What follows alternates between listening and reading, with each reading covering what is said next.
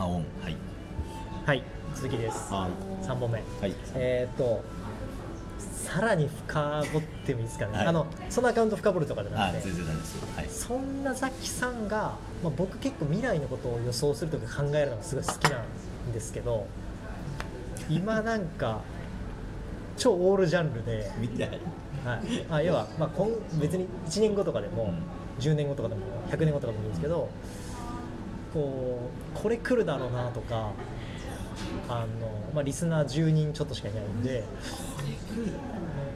で逆に言うとこ僕がこのラジオを何年も続けた時に例えば何年後かにザキさん言ってたこと当たってたなとかなったら面白いなと思ってなんかそのこれ来るってなんだろうだなんかこれが面白いとかこのこれに注目してるとかなんかなんだろうテック系のものからご飯まで何でもいいんですけどあれば。これ来る？まあ、来るんじゃなくてもなんかこれおもろいなと思直近思ってるもの。なんかまだ世の中が気づいてない系の。ってあります？えー、なんだろうなんだろう。すごい難しいね。なんだろう。俺苦手なんだよね実はそういうの。ああそうなんですね。なんだけどあわかんない。注目っていうか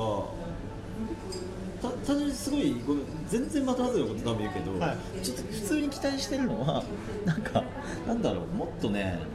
なんかい移動とかがすごいスムーズになってほしいなって思っててあのーまあ飛行機とかだとさまあなんか環境問題とかもあるからなんとも言えないけど、ほらなんか東京アメリカ間がさ1時間とか、はいはい。なんかそういう世の中になったら超最高だなと思ってるから なんかでもそういうのがだんだん縮まってきたりしてるじゃん。はいはい。なんかそこにはすげえ興味あるの。あだから別になんかその中工学とか航空工学とか全然知らないけど、あうんうん。なんかはなんかすげえ期待して注目してるかな。で、うん。もうちょいあのなんかまた別の話すると、うん。なんか音声メディアというかなんとか、うん。あの辺はなんかちょっとこう直近ではすごく気になってる、うん。まあ、まさにこれそれは今ねニュースメディアにいるから、特に思うかもしれない。ああ確かに確かに、うん。キュレーションメディアでやっぱりそのそうだね。結局なんかまあまあ言ってしまうとうちもアメリカでやっぱり授業やってて、うん。やっぱアメリカで車社会なのでやっぱ音声とか特にラジオ広告とかすごい強いから、あの結局今ってじゃあスマートニュースってまあアメリカで普通にテキストを読むものになってるけど、まあなんていうのまあ普通にじゃあ読み上げてもいいだろうし別に何もなしに音声だけのものを持っててもいいと思ってるから、うん。うん音声メディアの可能性というかなんかそういうのとかはすごいちょっとすごい直近のトピックスとしてはやっぱすごい気にしてるかもしれない。だからボイシーとかさ、はいはい。周りにもやってる人が多いから、うんそういうの気になる。し、まあ、なんか自分でもトライしてみてえなとか思いながらでもやっぱできねえなとか思ってうん。やってないけどね、そこはなんかどどれぐらいなんか、ね、最近ちょっと注目されてるから余計どれぐらい気にな、どれぐらいになるんだろうとか、うんうん。どうやって発展していくんだろうとかそういうのはちょっと気になるかも、うん、実は僕あの今日公開したんですけどあの社内に。社内にあの研修の制度みたいなのがあって、社あの社員が社員に講義開きますねのがあるんですよ。うん。今うちの会社って、でそれでまさに音声メディアコンテンツの可能性っていうタイトルで今日僕の講義リリースしました。それは講義して。それは講義してほしい普通に。あの4月の中旬ぐらいにやるんです。で今交渉中なんですけど、まあ、これに出てこの間出てくれたボイシーの方が出てくれてるんですけどその人にえっとあのノーギャラでちょっと出てもらえませんかってえーお願いして、まあ、ちょっと都合合わなかったら無理なんですけどでしかもその講義あの音声だけでやろうとしてるんですよ。ああまあまあまあなるほどね。あの全員 Zoom でつないで音声だけにしてくれっつってで後であの全参加者には資料配布っていうのをやろうとしてて今絶賛資料作成中なんですけど、まあ、僕実際その音声メディアランニングしてた時から、まあ、オーディブルとかから Kindle の読み上げ機能も使ってるし YouTube もほとんど音で聞くような感じだしあとまあこのツールもそうですしアンカーで今うんうん。夫婦のラジオ撮ってたりとか。要は聞く方もパーソナリティ側も喋る方もどっちもやりまくってるんで、うーん。誰よりもこうそこの知見があるプラスそもそも市場自体に注目してるからそこ全部まとめたらここはでもなんかね。普通に気になるかな。僕はそれを喋ってくれとお願いしたようですけど。そんなことない。すごい気になってっていうかなんかそのアウトプットしてる身からすると俺はテキストでうん。ずっとやってきてるけど、うん。まあ、それは別に死ぬことはないと思うんうんだけど、トだとねまた全然違うだろうし。そうなんです。まあうん、なんかそこはすごい気にしてるかな、まあ、流行ってるやつもあるし、うん、ちょっと気にしてる。すごいです。なんか、まあ、この話はねどこやりだしたら止まんないですけどやっぱり可能性として大きく2つ僕は感じていてなんか人間五感あるじゃないですか、で僕が喋って申し訳ないですけど、なんか結局影響力のある情報を取る上で影響力が大きいのって視覚と聴覚だと思っていてででも視覚って完全にジャックすることほぼできない。うんうんパソコン画面見てたりスマホ画面見てても目の前で人が歩いてたらその人に目行くしテレあのパソコン画面テレビの画面の外側で起きてることって常にやっぱ見るじゃないですかでも聴覚はイヤホンでほぼジャックできる。完全にその視覚を。視覚っていうのは視覚じゃない。その、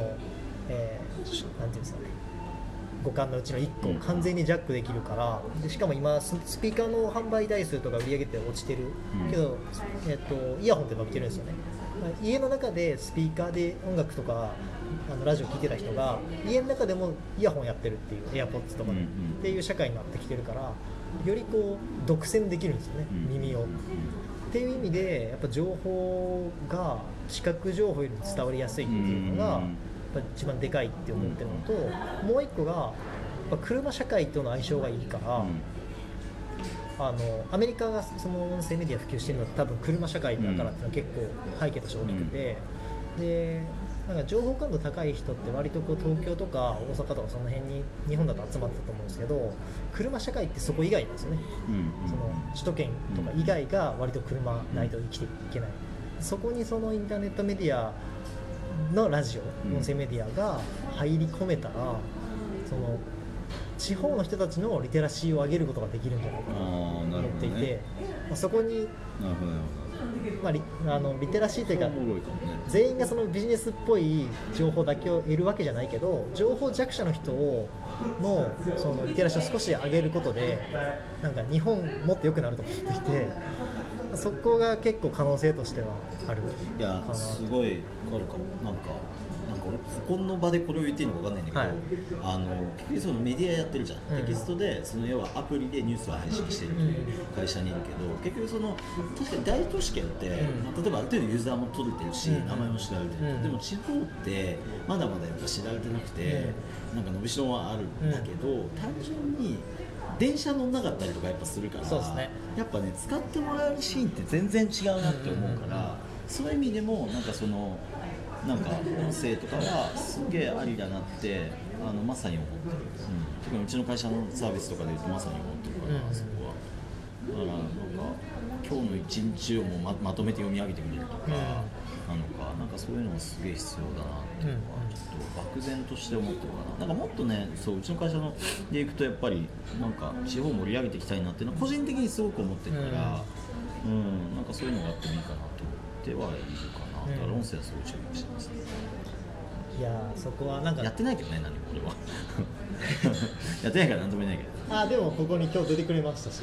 そこを皮切りに。何とも言えないけど。これぐらいサクッと取れるもんなのってことだよね、はい、で特に BGM とかつけないんですけどこのラジオは。でもやっぱり僕に相談くれたらいろいろプラットフォーム紹介できますんで。むしろ気になる。とか。むしろ